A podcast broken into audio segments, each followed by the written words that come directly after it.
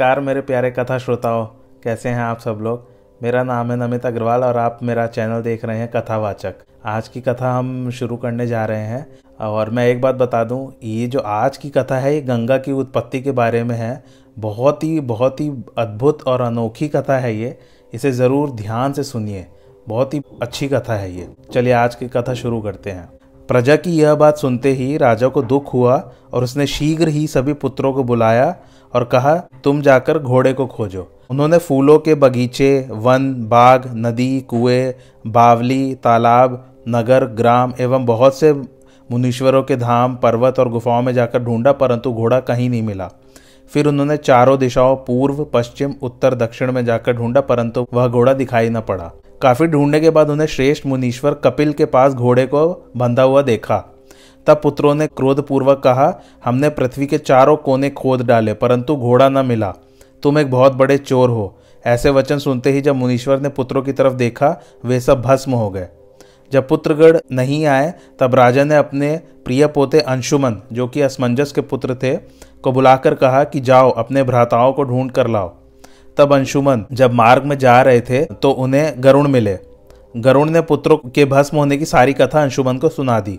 वचन सुनते ही बड़ा शोक हुआ। फिर गरुड़ जी ने ले जाकर जले हुए लोगों का स्थान दिखलाया। वहाँ अंशुमन ने सबकी बारी बारी से तिलांजलि दी। फिर गरुड़ जी अंशुमन से बोले, हे तात, ऐसा उपाय करो जिससे गंगा जी पृथ्वी पर आए। उनके दर्शन से सबके पाप दूर हो जाएँगे। इस भांति अत्यंत पवित्र गंगा जी को पाकर साठ हज़ार पुत्र तर जाएँगे। फिर अंशुमन गरुड़ जी के साथ कपिल मुनि के पास पहुँचे। फिर अंशुमन के आग्रह पर मुनि ने घोड़ा दे दिया। अंशुमन घोड़ा लेकर राजा के पास गया और साठ हज़ार पुत्रों का मरना सुनाया। राजा दुखी हो गए, परंतु यज्ञ पूरा करना ज़रूरी था। फिर राजा ने यज्ञ पूरा किया और बहुत दान दिया। राजा सगर अंशुमन को राज्य सौंप वन में तप के लिए चले गए। अंशुमन के पुत्र राजा दिलीप हुए।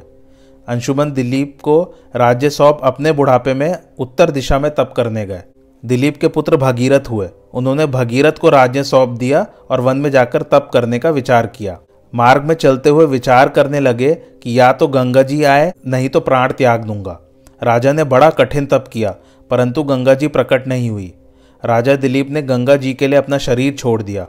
पिताजी बहुत दिनों से नहीं आए, यह सोचकर भगीरथ अपने पुत्र काकुस्त को राज्य सौंप वन में तप करने चले गए।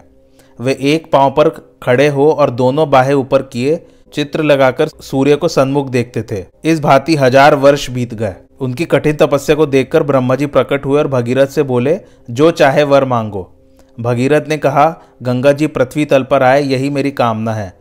ब्रह्मा जी बोले, तथास्तु। फिर बोले, परंतु गंगा जी को कौन रख सकता है? क्योंकि वे तो छूटते ही पाताल लोग चली जाएँगी। फिर पृथ्वी पर नहीं लौटेंगी, इसलिए तुम्हें एक उपाय बताता हूँ। तो महादेव जी की तपस्या करो। एक वही है जो गंगा जी को धारण कर सकते हैं। फिर भगीरथ महादेव जी की तपस्या करने लगे। वर्ष भर अंगूठे के सहारे खड़े रहे, तब शिवजी प्रसन्न हो भगीरथ के सामने प्रकट हुए। भगीरथ ने उनसे गंगा को धारण करने की विनती की। महादेव जी तथास्तु कहकर चले गए। वहाँ गंगा जी ने विचार किया कि मैं शिवजी के पास जाने में देर नहीं लगाऊँगी। शिवजी तो अंतर्यामी हैं, उन्होंने अपने सिर पर सुंदर अगम जटा जूट बनाया। फिर ब्रह्मा जी ने गंगा जी को छोड़ दिया। गंगा जी के छूटते ही बड़ा भारी शब्द हुआ, जिसको सुनकर देवता, शेषनाग सभी हक्के बक्के हो गए। फिर गंगा जी महादेव जी की जटाओं में समा गई और एक वर्ष तक वहीं रही। फिर भगीरथ ने शिवजी को पुनः स्मरण किया, तब महादेव जी ने एक बूंद दी। उसमें से तीन जल की धाराएँ हुई, एक आकाश को गई और एक पाताल को। जो आकाश को गई, वह पाप नाशनी हुई और देवताओं ने उसका नाम मंदाकिनी रखा। दूसरी दुख नाश करने के लिए पाताल को गई और प्रभावती नाम हुआ। तीसरी, यह विशाल गंगा है। फिर भगीरथ से गंगा जी बोले वायु किसी चाल वाले घोड़ों का सूर्य के रथ के समान रथ लाओ। हे राजन, उस पर चढ़कर तू आगे आगे चल, मैं तेरे पीछे चलूँगी। राजन ने तुरंत रथ मंगाया और राजा को आगे कर गंगा जी चली। उनके प्रवाह में सुंदर वृक्ष, पर्वत और पत्थर टूटते जाते थे। जल में अनेक जाति के जीव कोलाहल कर रहे थे, जैसे कछुए, मगर, घड़ियाल इत्यादि। सुंदर पर्वत और देशों को लांघते हुए आगे आगे राजा और पीछे पीछे गंगा जी चली आती। हरिद्वार, प्रयाग और काशी से होते हुए गंगा जी समुद्र में जा मिली।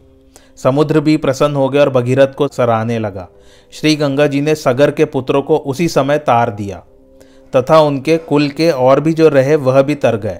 इस प्रकार गंगा जी का नाम भगीरथी भी पड़ा। इस प्रकार रामचंद्र जी गंगा जी की कथा सुन प्रसन्न हुए। फिर प्रभु ने वहाँ स्नान किया स्नान करने के पश्चात आगे चले तो शीघ्र ही जनक नगर आ गया। श्री रामचंद्र जी ने जनकपुर की शोभा देखी तो लक्ष्मण सहित बहुत प्रसन्न हुए। वहाँ फूलों के बगीचे और बागों वनों में पक्षीगण प्रसन्न हो वास करते थे। वहाँ कुबेर के समान श्रेष्ठ धनवान व्यवसायी समस्त वस्तुएँ लेकर बैठे थे। सुंदर गलियारे और चौराहे अत्यंत शोभायमान थे।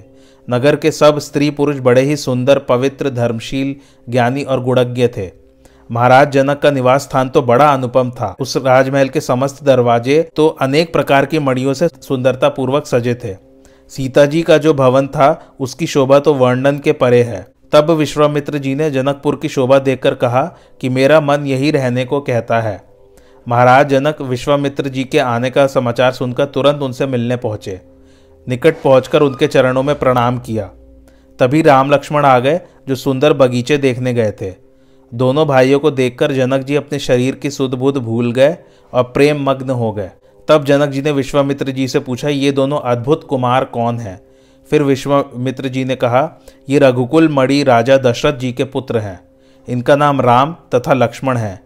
इन्होंने संग्राम में राक्षसों को जीतकर मेरे यज्ञ की रक्षा की है।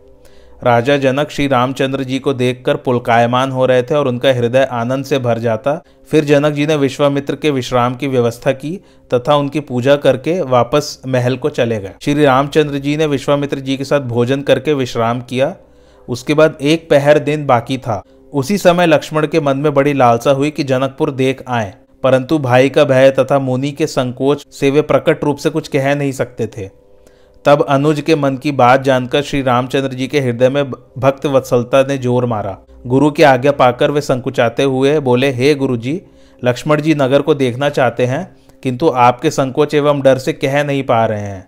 आपकी आज्ञा हो तो इन्हें नगर दिखला लाऊं। तब विश्वामित्र जी ने आज्ञा दे दी और कहा, दोनों भाई जाकर नगर देख आओ और अपने सुंदर मुख दिखाकर सबके नेत्रों को सफल करो। जब वे घूमने निकले, सभी नगरवासी उनको देखकर प्रसन्नचित हो जाते।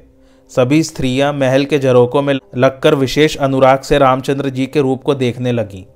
तब श्री रामचंद्र जी की शोभा देखकर एक ने कहा, यह वर तो श्री जानकी जी के योग्य है। तभी दूसरी सखी ने कहा, यह विवाह सबको हितकारी होगा। पर क्या ये राजा के प्रण को पूरा कर पाएँगे? क्या ये शिवजी के धनुष को उठा पाएँगे? नगर में ऐसी भांति भांति की चर्चा होने लगी। आज की कथा यहीं खत्म होती है। थैंक्स फॉर वॉचिंग धन्यवाद। और हाँ मेरे चैनल कथावाचक को लाइक शेयर और सब्सक्राइब ज़रूर कीजिए।